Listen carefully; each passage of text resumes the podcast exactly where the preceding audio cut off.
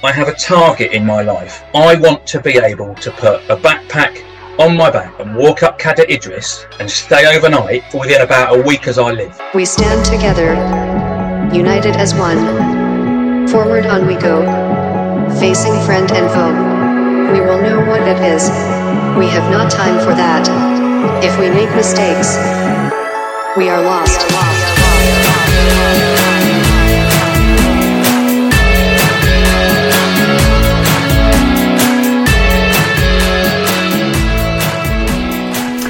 Hello and welcome to the Alleycast with me, Steve O'Connor. It's been a little while. Um, things are really, really busy at the minute with training, um, and I've talked a lot about that. But yeah, I'm, I'm really focusing on training for the various different editions of the spine race that I've got coming up at the minute. Um, so getting out and getting the miles in and doing some overnight recce's, which I'm going to talk about a little bit later on. And I'm happy um, for anybody to join me on those recce's if they fancy a day out in the Pennines. Uh, and I'll let you know a little bit how you, how you can do that. Um, this episode today I recorded a couple of weeks ago with the um, King of Cadair, um, Andy Thompson. Um, so we yeah we chatted about everything. I think we, we went on for about an hour or so on that, and it, we could have carried on all night. It was a really really great chat. Really great to catch up with a mate. Um, so yeah, we'll we'll get into that in a little while. Recording this intro now about six days out from the Commando Shuffle, where I am going to be. I haven't decided whether we're going to record any kind of podcast or anything while we're there. I'm aiming to, but once I get to these events, I tend to go all in on the events and I get really, really focused on what I'm doing, and then I just completely forget to film or completely forget to record because I'm just really, really focused in on those, and, and that's what works for me. But I am going to try and record something and get a few interviews next week at the Commando Shuffle. So 30 miles across Dartmoor, uh, for anybody who doesn't know what that event is, um, organised every year in aid of uh, various charities. Um, fantastic events. So we've heard this is going to be my first one. Um, but yeah, I will certainly let you know all about that um, once I have completed it uh, with the team um, next week. Also, at the end of the month, we have the Paris 10 coming up. Um, going to be a big GT meet up there at Paris 10 again, I'm not going to be competing this year, and, we did discuss this at the end of this podcast because I'm really focusing on the training towards the events that that, that are going to are probably going to define 2024 for me. So um, yeah, I don't want to go out and do events just for for ego for myself to get them done which take me away from my primary focus. Um, but I may be there. I may just be there anyway and just uh, catch up with a few of you guys and um, record some audio and, and, maybe a bit of film there as well because I'm not taking part. Then I've got absolutely no excuse, have I? Um, yeah, and the uh, you know, I've put many uh, videos out so far about the Breaking 45 series. Uh, it's one of those series that I've started to put together. I thought this is going to be really easy. Uh, I'm going to put together an episode about motivation, about rest, about various different aspects um, of uh, navigating life and fitness over 45. But then you start talking about um, motivation and you go down this massive rabbit hole, and there's so much to talk about. So um, I'm busy putting that together um, as we speak, and you know, as I as I go through and I, I find more research, I'm like, wow, and, and it just it just takes me off in different directions um, as I do. Um, but yeah, I'm going to try and combine all that into probably about 30 minute episodes and get those out to you as well. Again, if anybody wants to take part, if you've got anything you want to say about motivation or anything about sort of navigating your fitness and life uh, from the age of 45 and, and I have said the reason I've chose the age 45 is you know there's been recent studies to say that this is the age at which we rapidly physically decline because our human DNA is probably made to last about 38 years. So um, yeah um, I'm going to start getting those out um, towards the middle or end of September. In fact after recording this intro I'm going to start recording um, a bit of the motivation episode for you. But anyway uh, like I said, let's get on with the interview with uh, Andy Thompson. Um, and after this, I will also let you know um, about some upcoming recce's that I've got along the Pennine Way. Uh, and if you want to join me on those, more than happy for people to uh, join me for part or bits of them um, or, or, or whatever. So, yeah, so let's get on with this interview.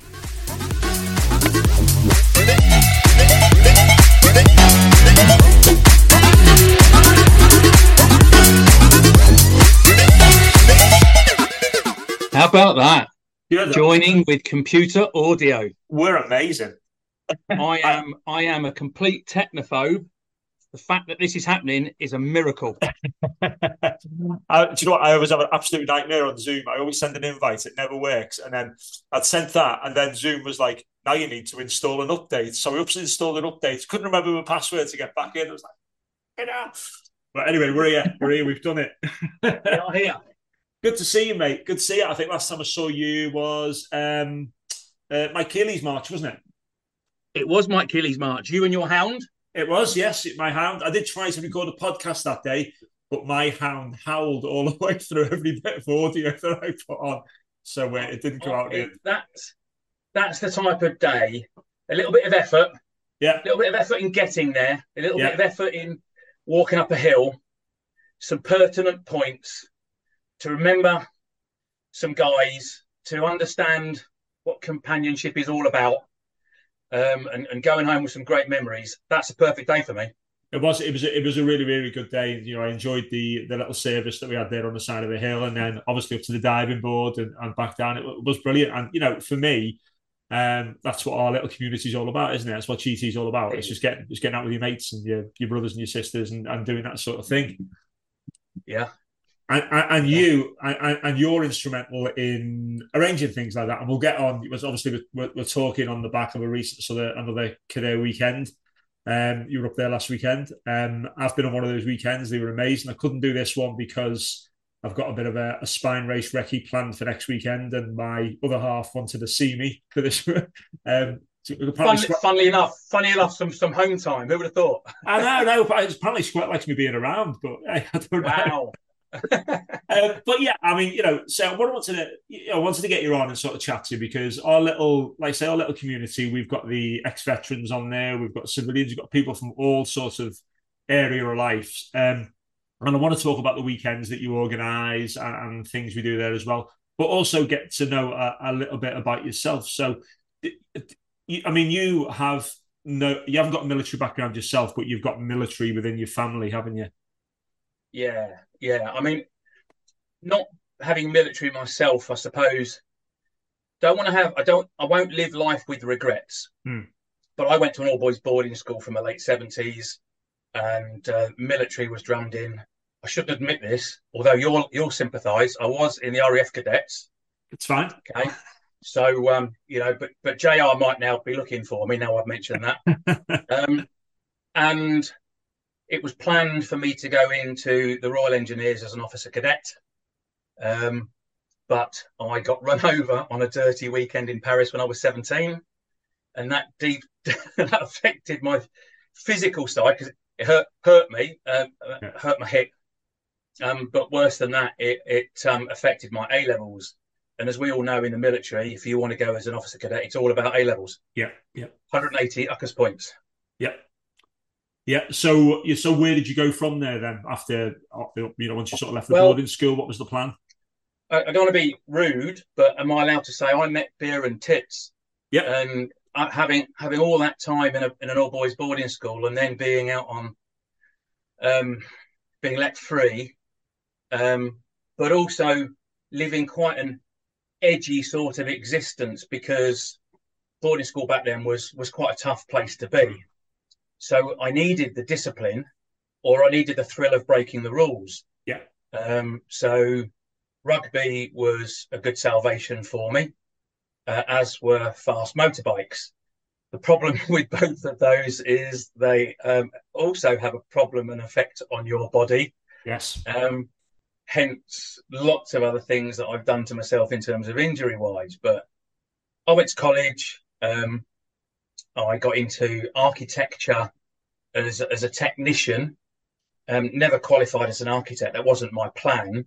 Mm. I got a bit too much. I'm not. I haven't got enough flair for architecture. Yep. Um, and I'm a bit of a planner. So uh, eventually, I got into communications, and that took me to quite an exciting sort of place. Um, just in terms of being a, I'm going to call it a facilitator. I hate being told you won't be able to get something done because mm, yeah. I'm going to fucking get it done. Yeah, yeah. There, yeah. there is no, there is no intermediate there. It's just the fact that you say I can't do that. I, I don't. I, I was told that when I was ten years old by my by my dad. He was a leader of a scout camp at Kings near Cadair Idris. Um, and uh, I wasn't old enough to be a scout. Uh, I was on the camp though, and we walked from Kings, this youth hostel where they were camping next to the river, up to the Ty Nant near Ty Nant car park where mm. most people would park to go up the pony path up Cadair.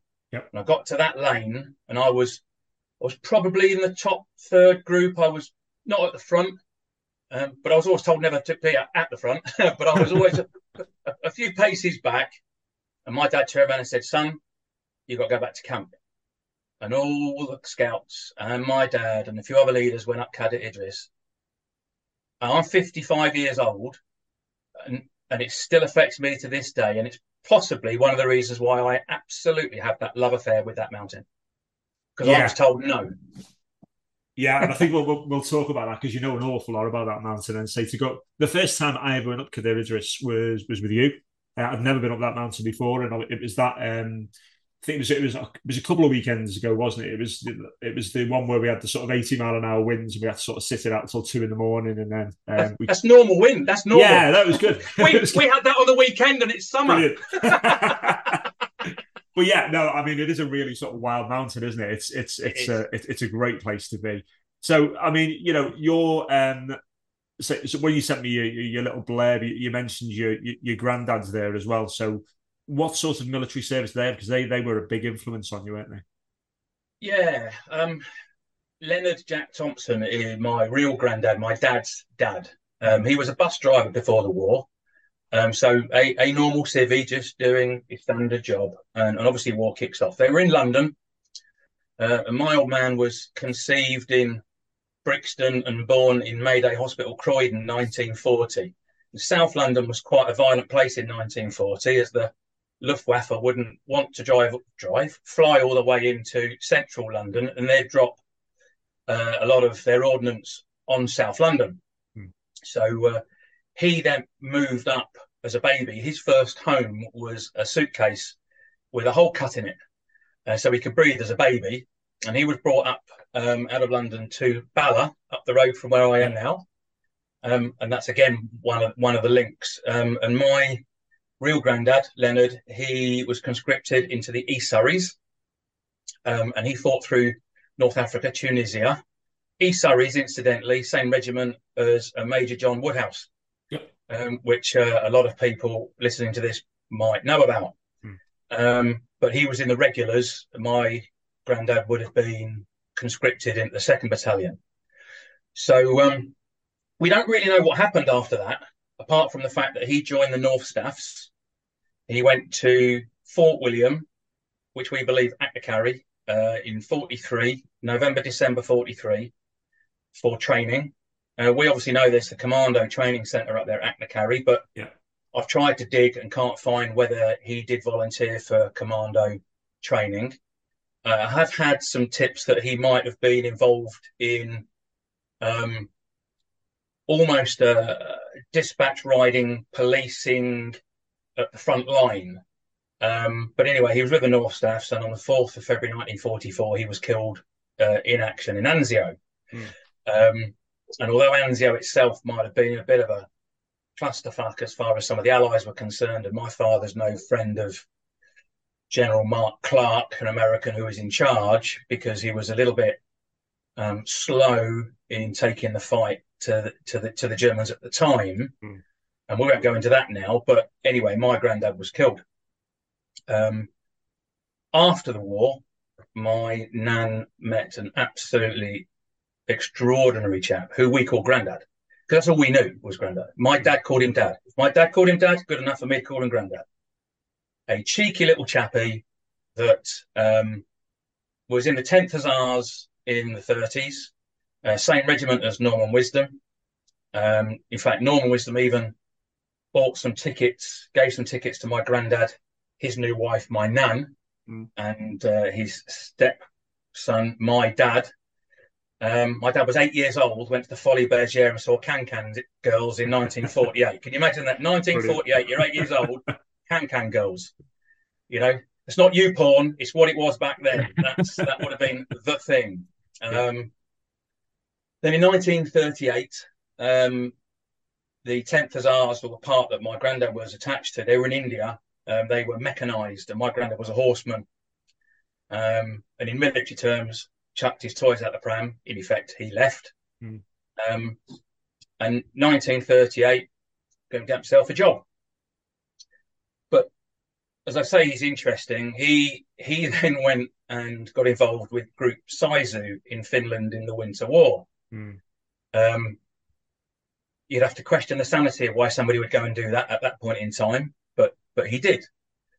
Um, he came back from that and was tapped up by SOE because um, he was an orphan, military trained. By this point, had learnt a couple of languages, in particular Finnish, and he was attached. He went to uh, STS five for some training. Um, don't know where else he went for training, but I know he went to STS five. Um, and he was then moved out to Finland. Um, so can you imagine the year before you you're with you're with the Finnish, working against the Russians. Mm. Now you're with the Finnish, working against the Germans. Yeah, it's inevitable you're going to get caught, dobbed in by somebody, Mm. and and he was, um, and and had uh, some. Yeah, I, I don't want to go on on here the- the- how how people would have been, been interrogated back then, but you can imagine what it would have been like. Yeah. Horrific. Um, and he spent um, some time in a number of different internment camps. Um, and one internment camp, um, there was a chap called Jerome Caminada. Uh, he wrote a book. It's called My Purpose Holds, and it's the only known successful escape from a civilian internment camp. And the reason why there weren't many successful escapes from internment camps because you're treated badly as a civilian. You haven't got the protection of the Geneva Convention in a prisoner of war camp.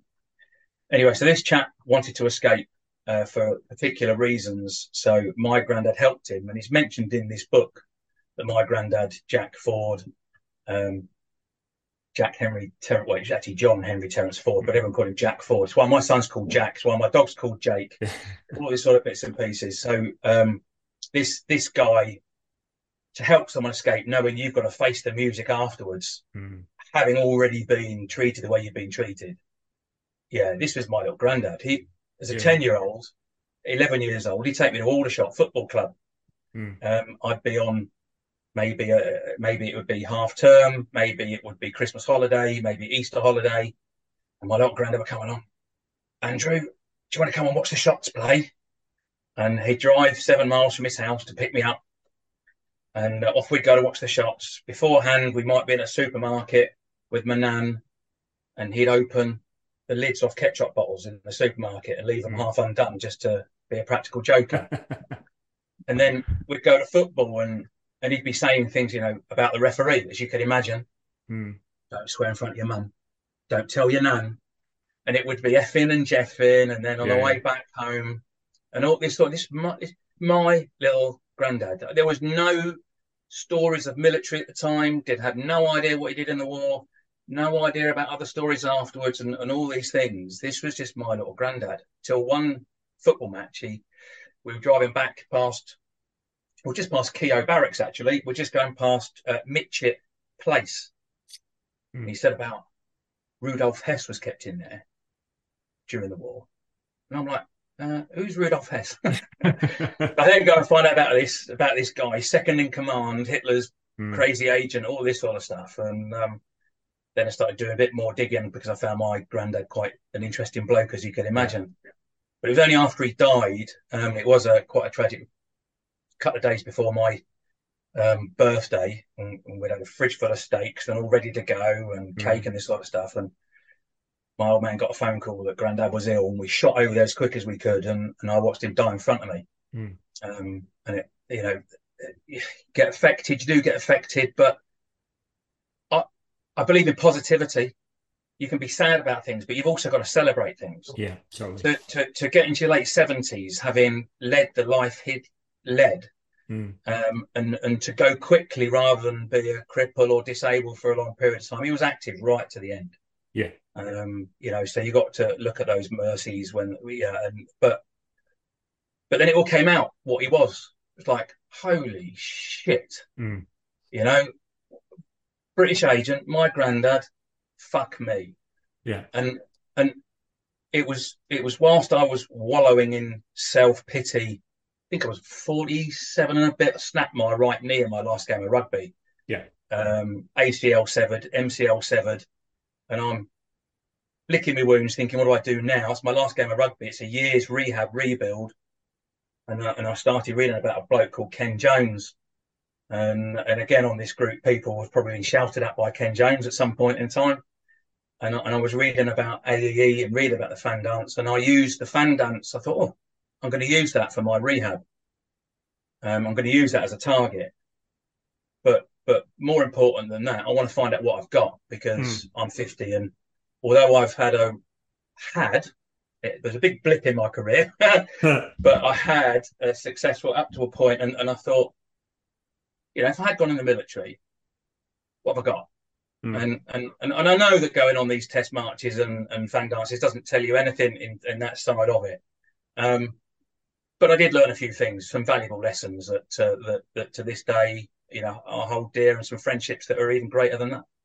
Yeah, yeah, definitely. And it, it's quite interesting, really. A number of people I've spoken to, and, you know, I've, I've talked about my story a, a few times, and the fan dance was something that, that I found when I, you know, after during my rehab after I'd been in hospital for, for a good couple couple of months really, and um, yeah, I mean, you know, I had a military career, but like I say, I was I was in the air force. We were driving around in Land Rovers, flying around in helicopters. We certainly weren't running up and down the Brecon Beacons or doing anything like that. And I think I think for me as well, it was like you know, can, I, I never got the opportunity to do that in the forces. Can I can I get out there and do it? And it does it, it does help you. I, think, especially at our time of life, because I was sort of what early early forties. You were probably late forties when you when you when you yeah. discovered it as well.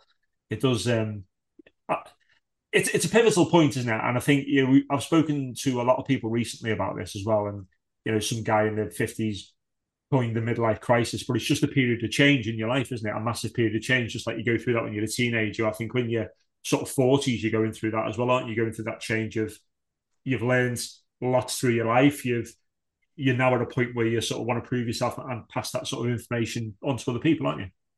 Yeah, yeah. And I, I, I did a bit. Um, I played rugby for 37 seasons. Hmm. I coached for 11 seasons.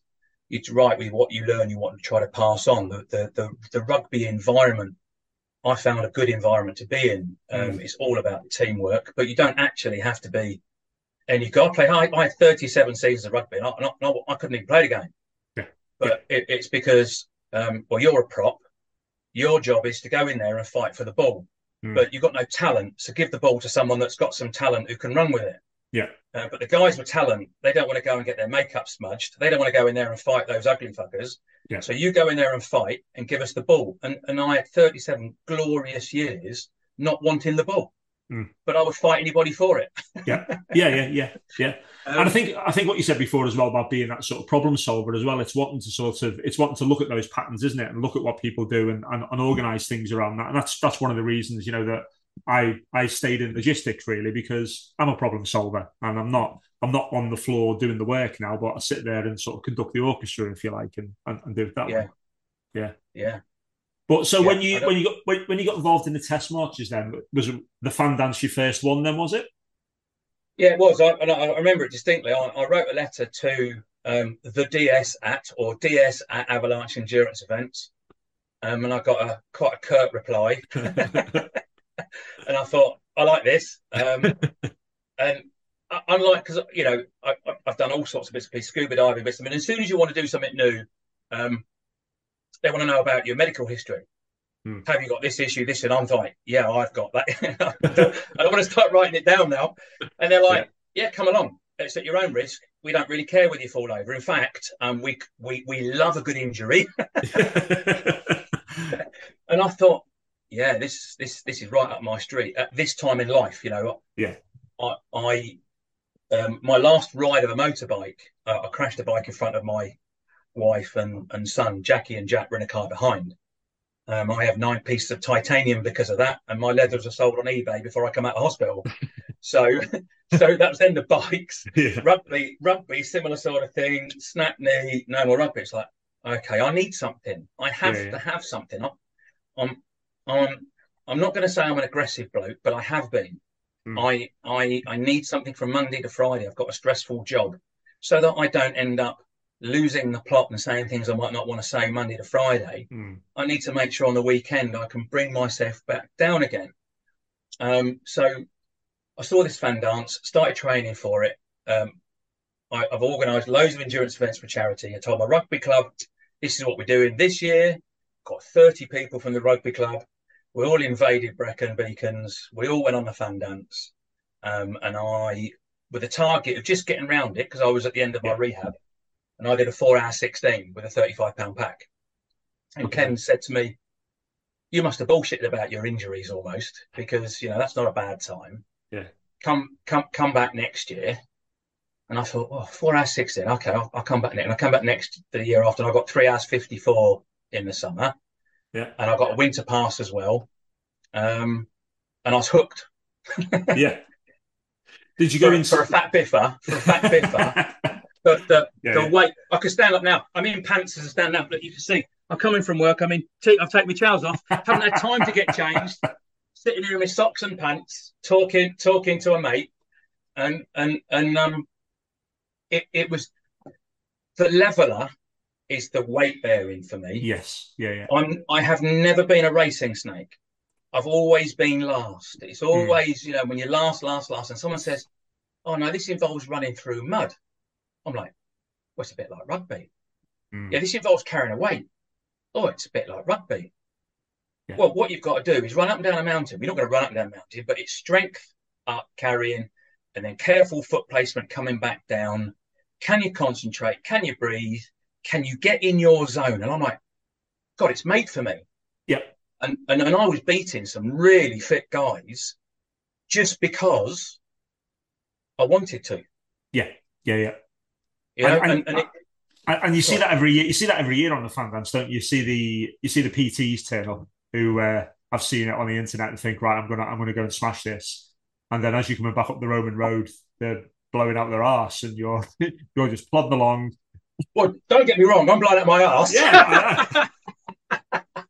I, mean, you know the you know the score. I mean, yeah. but it's it's the you know I've looked at fell runners and thought, wow, yeah, I am never going to be a competitive fell runner. I don't want to be a competitive fell runner, but I have I have a target in my life.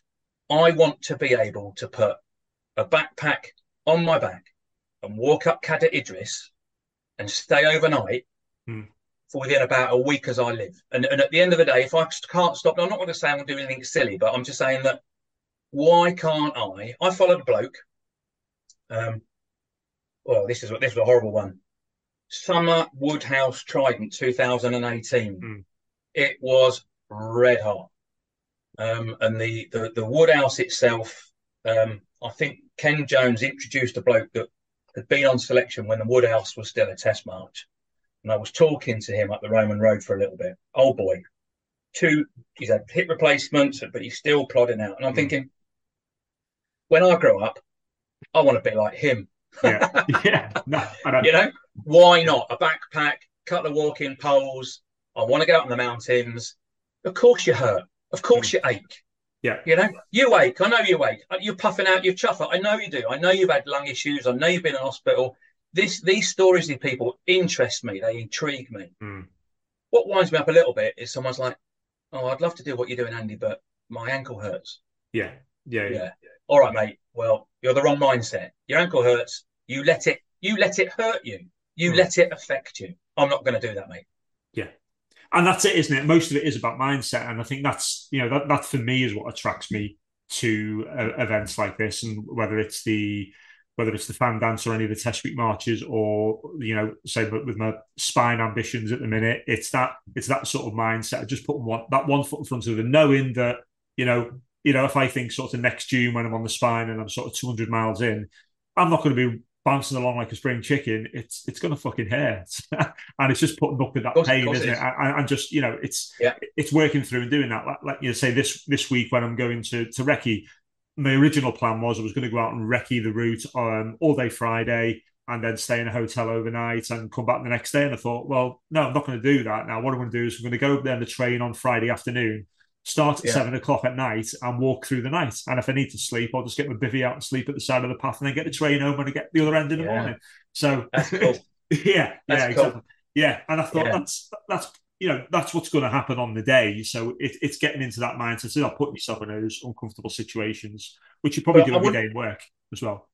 Absolutely right. I wouldn't want to say that I've been a success every time either, because um, on the test week marches, um, you know, I, I, I part. You know, it's like they say it's like selection in terms of you've got to pass one to go on to the next one. This is with AEE, Yeah, and yeah, um, I was I was offered um, Black Sabbath. I didn't need to do it. I'd done Iron Man point to point ricochet.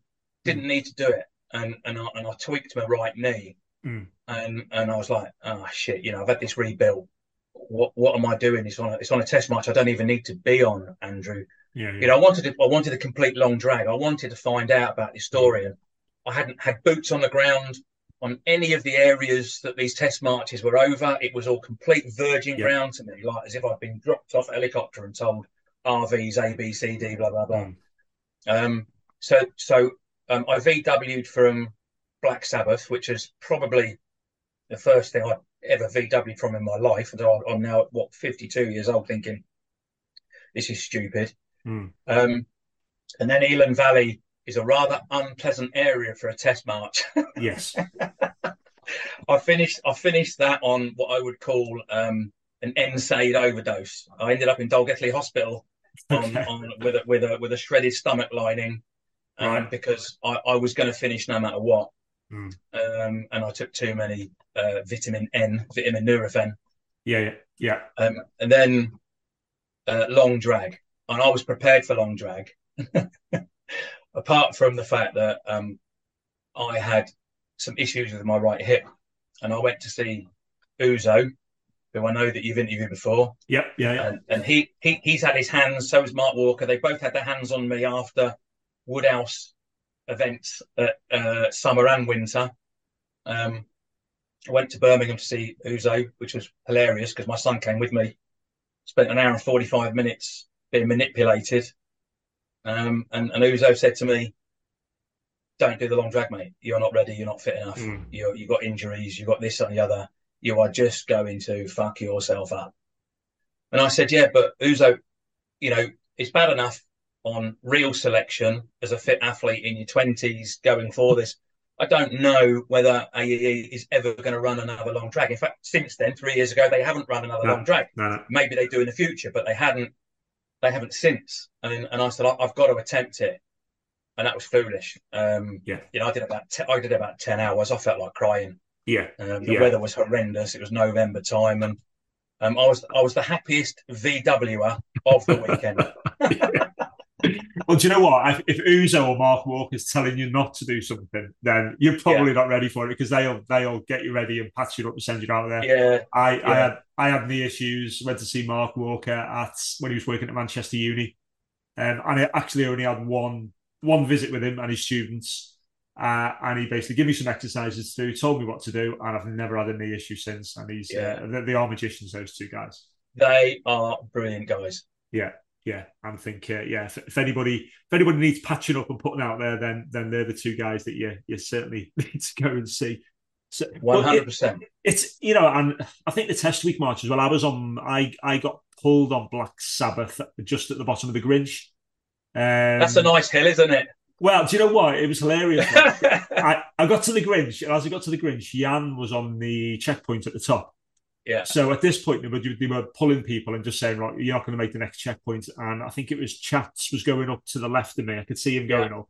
And Jan was trying to run down the hill, telling everybody not to come to the top because basically we we're going to get pulled. And I saw Jan running down. So I ducked into the heather and ran around the other side of the mountain. So I thought, whatever fucking Brilliant. happens, I'm getting to the top. Yeah. Even if you pull me at the top, I'm getting to the top. And I got to the top and like he just popped his head up the tent and he was like, fucking looking for you everywhere. and then, and then I got down the bottom, we got pulled then. yeah, But Yeah, uh, yeah, yeah, yeah, the Grinch is amazing. It's uh, yeah, a lovely, a lovely. but there's no way, there's no way I wasn't getting to the top of that, even if it was, I was, Yeah. was going to get pulled at it. But uh, yeah, it, it is a shame actually with the test week. I know there's there's an effort to put one on in October, isn't there? So Yeah. Hopefully we'll we'll we'll see that happen then. Um, I mean, so let, us have a, let, us talk about your your your love affair with with Cadair Idris then, because uh, like you say, obviously, you, you know, you, you've got that memory there from your dad saying, yeah, you know, not going to the top and what have you. So, what what is it about that mountain for you, apart from that? It, it's difficult for me to put my my hand on it. Um, everybody has issues in their life, mm. um, and you know, you can you can wallow in self pity, or you can think, you know what, I need to refresh myself. Mm. I need to reset myself, um, or or I need to be strong for my family. I need some time for me to go and consider what I need to go and do. Yeah. Um, I had a really tough time in the first couple of years of boarding school. Mm. Um, like I said, late seventies, early eighties, horrendous place. Um, last few years, amazing place. Yeah. But at, at the time, so uh, but there are times. Um, I was volunteering on the Talyllyn Railway as a 15 year old, summer holidays, and um, I thought I'm going to go and walk the mountain. Mm. And I didn't have much time because I'm playing steam engines during the day. Yeah. I'm going to go, go and walk the mountain. And how long did it take? Oh, people take will take six to eight hours. And um, off I went. And uh, it did actually take me six hours, to be fair. I mean, I, I think I've done it two hours something since, but uh, six hours ish at the time. Got back down, and I felt cleansed. Mm. I felt a different person. Um, I've been up a couple of mountains before, but I was like, wow. Um, I didn't think, Dad, you bastard, for not taking me up this mountain. There was there was none of that. Yeah, yeah. Um, but there was, it just started with this this love affair of when I need some me time, when I when I need a bit of help, when I can get out there in Mother Nature, um, I, I, can go there and I can feed off the energy of the outdoors, feed off the mm. energy of that mountain. Um, I mean, even so much so, my wife, when Jack was two years old, um, she smashed her leg quite badly, uh, bad enough for uh, uh, Mr. Basu was the surgeon. He said to Jackie, "Now you've got to take this seriously. Do you want to walk again?" Can you imagine, you know, in your late twenties, being asked a question, "Do you want to walk yeah. again?" Yeah. So I said to her, "Look, um, set yourself a target. I've always set targets. Set yourself a target." And I said, "How about Cadair Idris, the Minffordd Loop, up from Minffordd, around to the summit of Pen y round Mynydd Moel, back down again." And that part from Mynydd Moel back down, back at, back in the day, was a horrendous path coming mm. down.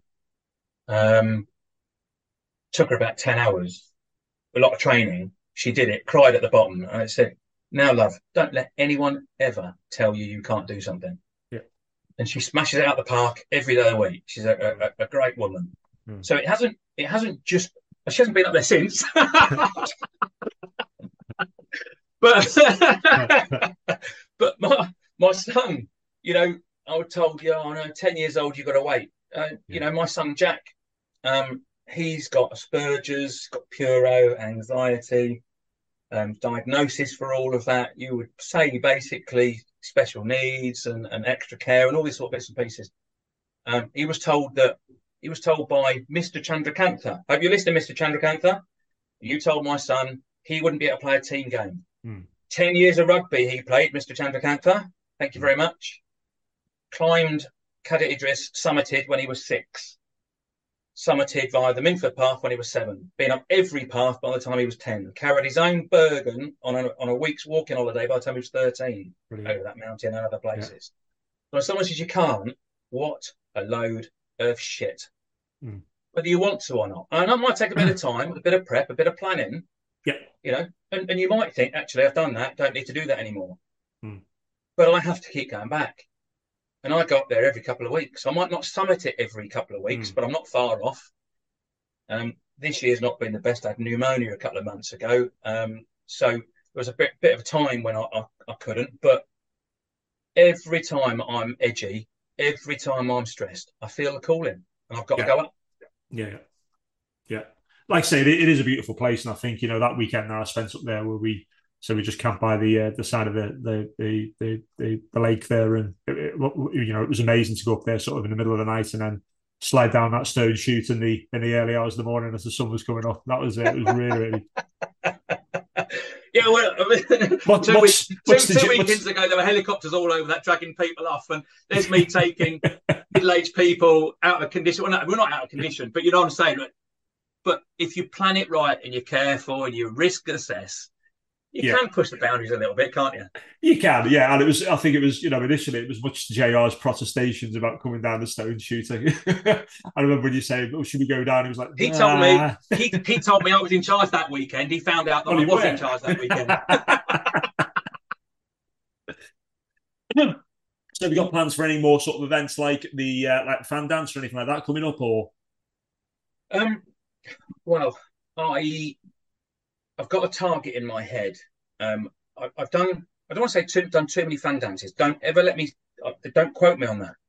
And I would say to anybody that hasn't done an AEE fan dance or um, uh, Trident or um, Double Tap or or Test Marches, they really ought to be considering these events because they are something special. Yeah. Um, because of my son's condition, he, he has problems every day of the week, all the time. It's like white noise, uh, tinnitus all the time. It's not tinnitus; it's thought process. yeah, yeah, yeah. Um, so one of my heroes is um, Lance Arabia. Yeah. So I'm I'm I'm planning. I don't want to announce it because my wife's not. I wonder if Jackie's going to be listening to the Alleycast. um, so Lawrence of Arabia was born in Tremadoc, yeah. which is a few miles north of where I am right now, and he died near Wareham. He died at Bovington Medical Centre. Yeah. And that's about 230 odd miles, depending which route you take, door to door. So I'm planning um, on a tab from um, Tremadoc to uh, Bovington, um, four double marathons on the trot, Yep. finishing with a single marathon, um, self-supported, sleeping in a ditch or wherever it is, sort of thing. And I want it to be a bit of a pilgrimage. I want it to be not very nice, and I want to raise awareness for for um, mental health because people are um, in pain, in trouble uh, with their mental health every day, and they feel isolated. They feel on their own. Mm. So I want to do something where pretty much on my own, and and something that's that's I will find quite tough. Um, not just to raise cash, but to to raise that awareness. Um, so yeah, I've been in contact with um, various uh, people at the moment about um, whether it's feasible for me. But I'm, you know, I'm I'm a good three stone too heavy at the moment. I, if Yeah. I can't lose, I can't shed that weight, I mean, over it's five days. It's about although it's a relatively straight route ish, and although I'm not covering any mountains, still eighteen thousand feet of elevation over Yeah. four and three quarter days, just by walking up and down roads. Mm. Um, so I, I really need to look at that, but I do like to plan. so, so uh, I, I, I will. I might find myself in the middle of the night driving around certain hedgerows and woodlands, fifty-two and a bit miles in on day one. Then the next fifty, just to have a little look. Um, I've already sent some info to uh, one other guy um, who helped me with a, a looking for a bit of a route through Bristol, Bristol. Mm, yeah. So, so I don't know. Hope, hopefully it, it it's on. Hopefully I can use that as a motivation to finally get this. I put on three stone in the last three years. I Yeah. need to get it off, but I don't need to get it off as much as I need to go out on the hills. Yes. Yeah, yeah. I was yeah. up there over the weekend, still on the hills. If I can go on the hills and perform, that is the most important thing. You know, uh, whether I look good in jeans or not, that's secondary. I've still got my, I've still got my ugly face, mate. I'm never going to look good in jeans. really interesting what you're saying there as well, obviously, about sort of doing that solo pilgrimage, because um, I think if you look at the whole sort of sphere of mental health, I think one of the sort of biggest issues that, that we've that, that we've got at the minute is people just aren't alone with their thoughts anymore, are they? They- They're constantly sort of stimulated, um, Yeah. whether it's whether it's TV or whether it's whether it's the internet or what have you. And you know, f- for me, getting out there, um, you know, and say when when I'm out this sort of Friday night walking in the pitch black across the, the Pennine Way, it, it's just you and your thoughts, and I find a lot of people try and steer away from that. yeah, I, I, got. It's, it's, it's not an easy subject, is it? Um, no, I, I remember a wise person telling me um, many moons ago, uh, Andy, you can be happy or sad, and it's your choice. Hmm. And I sort of like lived by that, thinking, yeah, look, okay, shit happens, but I'm going to be happy about other stuff. I'm going to look for positives. Hmm. And then, and then there's my son, who will say, yeah, I understand that, Andy, but uh, Dad, but if your brain is saying, be sad, be sad, be sad, be sad, be sad, be sad, be sad, and it is just recurring all of the time until something breaks that thought process, Hmm. which could be you're overweight, you're overweight, you're overweight, you're overweight, you're overweight, you're overweight, you're overweight. And then until that thought process is you've got no friends, you've got no friends, you've got no friends, you've got no friends, you've got no friends. And if that is all your thought processes all of the time, Hmm. then they can't be left alone. Yeah. You know, or or or they're frightened to be alone. I mean, you know, he's frightened to go to sleep. Hmm. And how you know, but you know, you get tired. You think, oh, I'm curled up now. I'm on the mountains. I'm in a tent with my dad. This is lovely. Scared to go to sleep because I'm going to dream about thoughts. Yeah. You know, so Yeah. so there's. I don't want to say that there's mental health and mental health, but you know, after this interview and after dinner, um, before before my son's bedtime, even though I got up early, I'll be taking Jack out for a drive tonight. Yeah. And, and we'll do a bit, little bit of a road trip because it helps his anxiety for bedtime. Mm. And, and and some people look at that and go, God, Andy, how do you do that? And I'm like, what do you mean? How do I go out with my best mate Mm. and listen? Because in Jack's into films and he's he- Yeah. he's a genius, really, and Yeah, does yeah. a bit of script writing, does some bit, does editing. Um, but because he likes films, he likes soundtracks from films, and and, and lots of soundtracks from films happen to be from the 70s or rock music. So I'm going out with my son, listening to the music that I grew up with on a road trip around Snowdonia, mate. You know, that's not a chore, is it? No, not at all, mate. No, no. And I think, you know, and, and I see this in work all the time, and I've got experience of this. I've got experience of this at home and in work as well.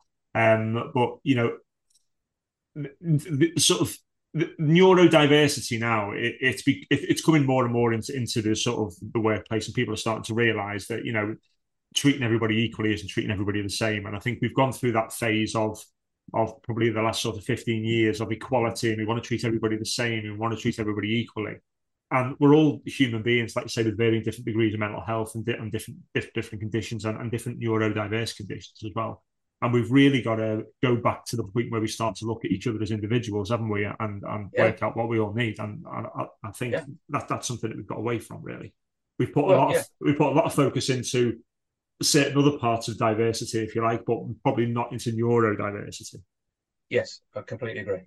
yeah, and you know, um, I've had these discussions with, and I think, you know, when you look at, um, you look at some people in the workplace as well, uh, and I think you know the sort of white middle-aged men like we are, but I, I mean, a, a lot of them just don't get it. Um, and I Yeah. have, I think, a lot of my sort of work day at the minute is is discussing these issues with with some of the people who who work for me. Um, you Yeah. know, and I, I was having a discussion with with somebody the other day about um, he was uh, he wanted to ban people wearing headphones in the office in the workplace. I'm like, Yeah. we, we can't do that. And he's like, well, why not? I said because there may be somebody in there who needs to wear headphones. Why? so, Yeah. and I, and imagine you've probably been through that as well, because sometimes even if it's just headphones, just noise cancelling to block things out can can be a godsend, can't it? Well, we for for, for some time um, we couldn't go for a drive as a family without Jack having headphones in the car. Hmm. You know, and and then there's headphones and headphones, Yeah, yeah, and and, and um, you know, he, he he originally was scared of loud noises, Hmm. um, and um, he got involved in firearms. Um, and we were in Florida in January on holiday, and because he likes films, um, you know, at, at the age of, he had an MP5 at the age of 14. That's not every 14 year old's birthday present, is it? not really that. So, so, so pretty competent with a firearm. Hmm. Um, and we went to Florida in January, and um, he wanted to experience for his own notes the difference between an M16 and an AK-47 in fully auto. Hmm. So we had to find a gun range that had both of those that we could use, and particularly like films, Vietnam, history, and various Yeah, bits yeah, and pieces. yeah. Um, but in, in an indoor range, they're loud Yeah. you know, and and they're quite violent. The AK-47, especially, and again, what the readers on here will know all about this sort of stuff. You know, they're quite violent things to use. Yeah. Um, and, so the fact that he was able to stand there with ear protection on, yes, and and actually pull the trigger and ask for a new mag mm. and do the same again. You know, this is progress. It might sound a bit weird um, that you're using weapons as a form of therapy or a form of progression, but he couldn't listen to loud music. Mm. You know, now we've got to take the wife's car on a drive because it's got a Rockford Fosgate sub in the boot because it, it came with it. So we've got to go out of that car because he wants to turn the volume up. So again, it's all part of this. He he wants to push his boundaries. I I want him to push. I want him to gain more confidence, and it's all about these small steps. And if somebody in the workplace has to shut themselves away for 10, 15 minutes or whatever it is mm. with something different just to be able to bring themselves back into the moment. Let yeah. them do it. Yeah, yeah, totally. And you know, I think if we go back to the events like the fan dance or probably these long distance endurance events, again, there um if you do like the London Marathon, what you're completely surrounded by people all the time. There's lots of noise. People want to talk to you. People are cheering. But if you get out into the hills of the Brecon Beacons, even if you're a part of this event, yeah, you've got the you've got the you know the start where where everybody's sort of milling about, but you've got the choice on that event of whether you talk to somebody along the way or whether you just spend time on your own or whether you chat to different people. So you can you can almost you can make those events your own, can't you? Uh, yeah, and enjoy them in what whatever way you want to. Um, which you know you, you can't in a lot of other events. So did you yeah. just use the word enjoyment with test week marches? uh, type, type two enjoyment. You know what I mean? yeah, the the slight perverse masochistic side coming out, thinking I can do this type of enjoyment. Yeah, yeah. I, I, you know what? And you got me thinking. I've got to think at what point following the fan dance do you, you start to use the word enjoyment? Because it's not even when you it's not even when you're coming down the uh, the path and you see that red phone box because that is a horrible it's a horrible finish to a race, isn't it? Right. All all I do down that bit, mate, is don't face plant. Don't face plant. Don't. I've seen I've seen so many people faceplant on that last, last little yeah. bit, and it's so uneven. And you're coming downhill, yeah. and you're like, you just, oh, I'm there now. No, no, you're not. No, you're not. not until you get to that tent and hand your name across, you're not there at yeah. all. Yeah. Um, have you got any more um, more wild camping uh, expeditions planned for the for the GT gang? Well, I I, I say yes and no. I mean, we've just had one this weekend. Yeah. Um, do, do, you want a little bit of a debrief on that? Yeah, go on. Yeah, tell us what tell, tell us how it went. So, um, usual usual sort of thing. I try to choose a different route each time, mm. um, because because we, there are there are some repeat customers that want want yeah. the same sort of enjoyment, punishment, but a different route, whatever. Try to make it a little bit different, and and of course, you know, I'm not charging. This isn't. I'm I'm not a business. This is just me trying to show people the love of my mountain and a different part of the mountain. Mm. Um, and um, when you throw a date out there, and you think mid August, you're expecting the sun to come out at least once. you think 48 hours on the mountain, will the sun come out? You know, it should do. And you think, well, might want some midgie protection. Well, I can tell you, nobody got bitten by midgies. Midgies don't come out in 70 mile an hour wind and torrential um, yeah, it was, it was it was cool, and and I I am blessed that I've got a wonderful circle of friends. Um, I've had those through the the rugby club side of it and other bits and pieces, and and similarly with with GT, um, some of the guys I I met in AEE. I've got to mention a couple. You mentioned Chats Harris earlier on. Yeah. yeah.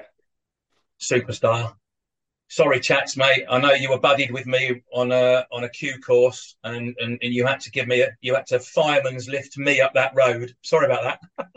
Spine's probably never recovered, but your chats, you did well. Um, and Angela Copeland, uh, you yeah. know, I spent a lot of time with Ange on the yeah. Hills. Uh, who you've interviewed her, another superstar, yeah. and there are more. Sam Effers, uh, loads of, uh, uh, you know, you wouldn't be there unless you got something about you. No. Um, but onto the the the, the, the GT Cadair camps, you know, I do. I didn't start off by saying there's a minimum fitness level, but I felt the need to start saying it because I wanted to show parts of the mountain that were a little bit different, and um, the chances are that mountain rescue wouldn't be coming out for a period of time.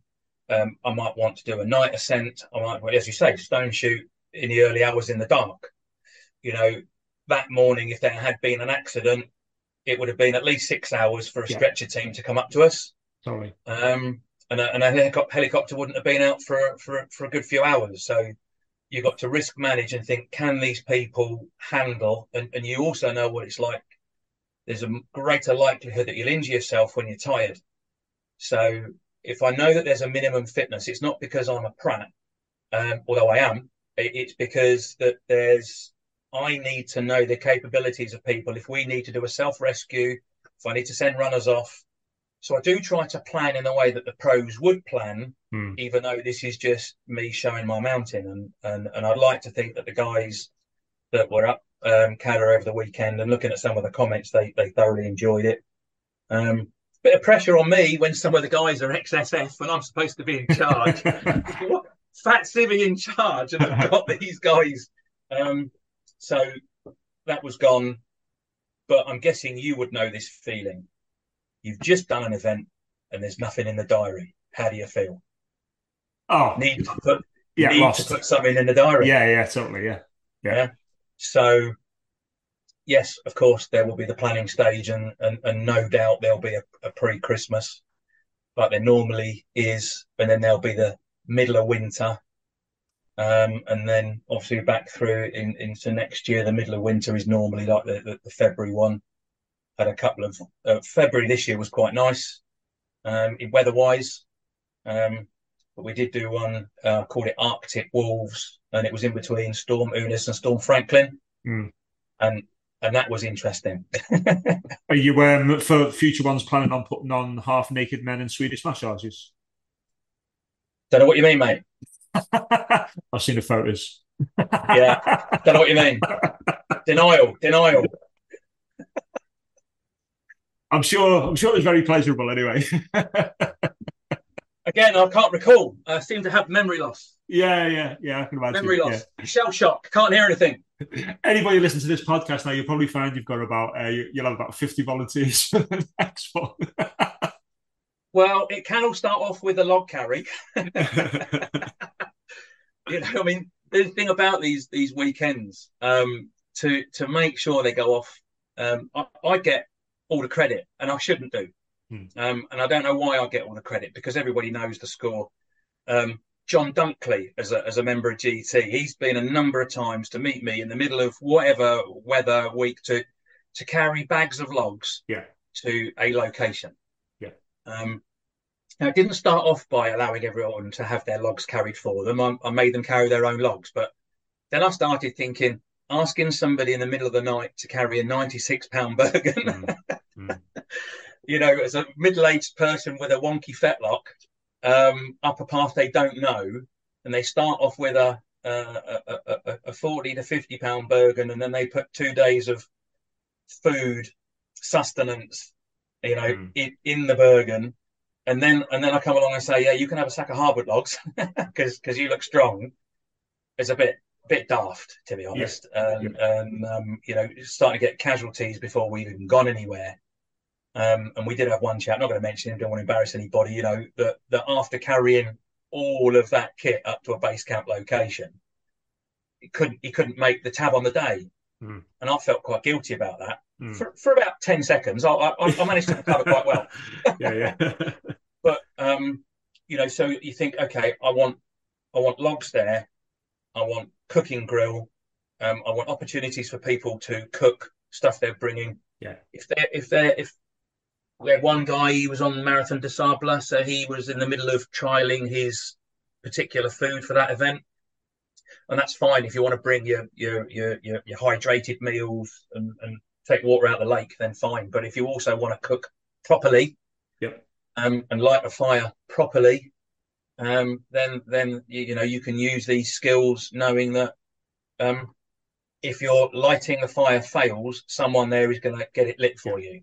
yeah, yeah, yeah. Um, but if if you want to cook something and it turns out a crock of shit, there's other food for you. People will, will uh, um, if you don't want to drink any whiskey and somebody brings a bottle out their Bergen uh, and you're cooking steaks, then you end up pissed like I did on the weekend. But yeah, that's a separate issue. Shouldn't really talk about that, but you know. Yeah. Maybe, maybe, maybe, maybe the massage started after that. I can't remember. Memory loss again.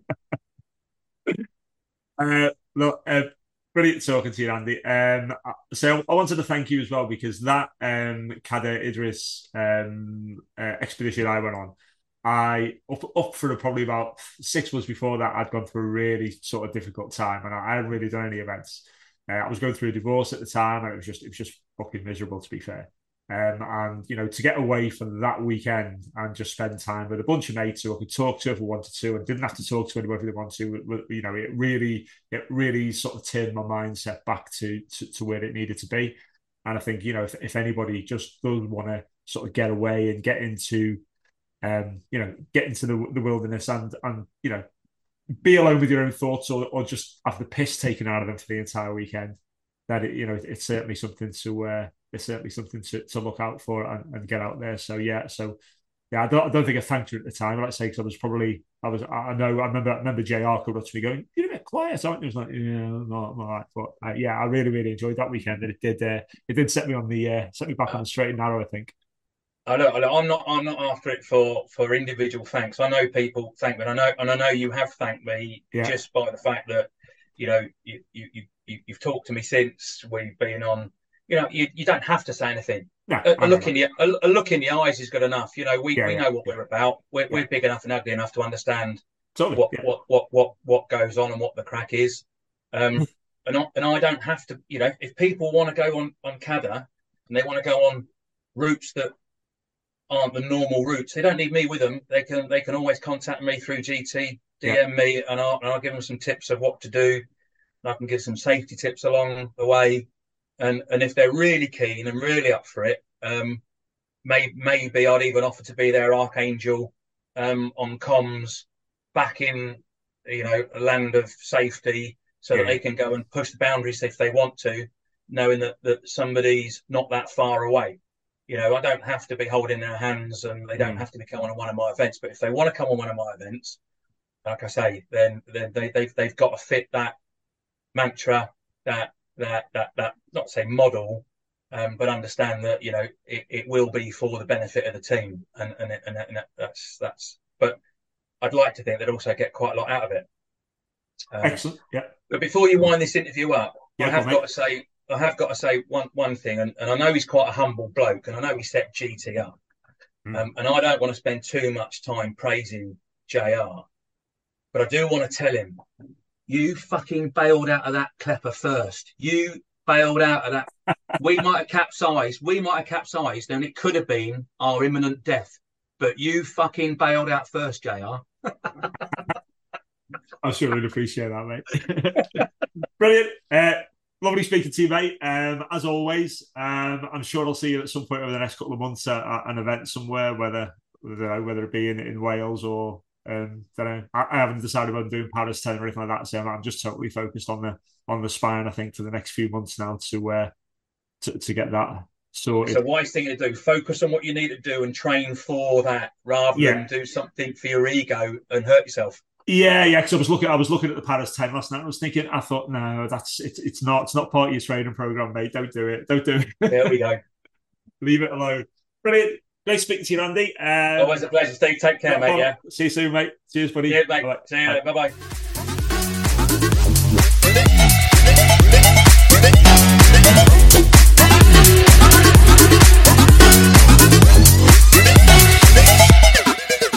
So really great to have a chat with Andy Thompson there. Um, if you ever get a chance to go out on any of the cadet expeditions, um, really, really take them on. You know, I know I discussed it in that podcast there, but I was going through a pretty uh, a pretty turbulent time in my life, and um, one of those expeditions came up, and I jumped on it last minute, and it you know it really cleared my head. It was an amazing, uh, an amazing couple of days to just be out in the middle of nowhere while camping um, taking on some, you know, uh, some real sort of enjoyable uh, hikes and tabs, and uh, and just getting out with with like minded people. So keep an eye on the Gone Tabbing page. Drop Andy Thompson or myself a message if you if you're wondering when the next expedition is, and you know we can we can certainly let you know. Um, okay, so uh, like I said, I'm going to be doing some um, recce's for the spine race. So my first spine race is um, the first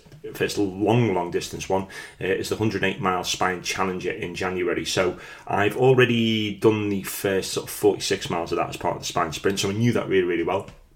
So a couple of weeks ago, I went out and did the next uh, part of the uh, the spine race, which was from Hebden Bridge up to Gargrave. Um, and I thought I would do that uh, as an overnight recce because I think during that um, during that event there's a very good chance I'm going to be doing that in the dark, and uh, I thought it would be a good section to get out and do. Um, an amazing night. Started at six o'clock at night in um, in Hebden Bridge. Got the train there, uh, and then walked over the Pennine Way over the moors um, to Gargrave, arriving around about half past four, five in the morning. Um, really, really great. Weather was horrendous, which made it even better um, and give it the real sort of spine race experience. So, um, the last section that I've got to do now for the Spine Challenger is from Gargrave up to Hawes. Um, which you know takes in uh, Pen y Ghent and Malham Cove and some some fabulous um, uh, f- fabulous features up there and some amazing scenery. So we'll do that part during the day. I am planning on doing that on the 21st of October, um, starting off from Gargrave uh, early morning, probably about six o'clock. Uh, and then heading up and finishing up in Hawes later that day. Um, these recce's aren't going to be me sprinting down the Pennine Way. I'm really getting out and just taking the opportunity to uh, get to know the terrain, get to know the route. Um, so, you know, it's going to be a hike, fairly fast hike, but it, it's going to be getting out there and, and having a look at that. If you want to join me on that, more than welcome to drop me a message uh, and we can work out the logistics of how that's going. I'm planning on getting the train to Gargrave and then um, staying overnight once I get uh, once I get to Hawes and then getting the train back the next day. But you know we can we can sort some logistics out if you want to come in your car, whatever you want to do. Um, so yeah, if you want to join me on there, anybody want to join me, one, two, yeah. Uh, hundred of you, it doesn't really matter. We'll get out there um, and, uh, and and enjoy uh, those recce's together. Um, so yeah, um, like I say, next episode will be the Breaking Forty Five episode on motivation. Um, if you just want to drop me a message. Uh, around about what motivates you, feel free to do so. It'd be great to include your experiences within that episode. Um, but for now, I'm going to go and carry on down my little rabbit hole of motivation and get that episode recorded and get it out to you. Um, so keep on, keep on getting out there, tabbing, running, whatever you want to do. But most importantly, just get outdoors uh, and get some uh, get some fresh air and get some uh, vitamin O, some vitamin outdoors in you. And uh, yeah, I'll see you again soon, guys. Cheers. We stand together, united as one. Forward on we go, facing friend and foe. We will know what it is. We have not time for that. If we make mistakes, we are lost.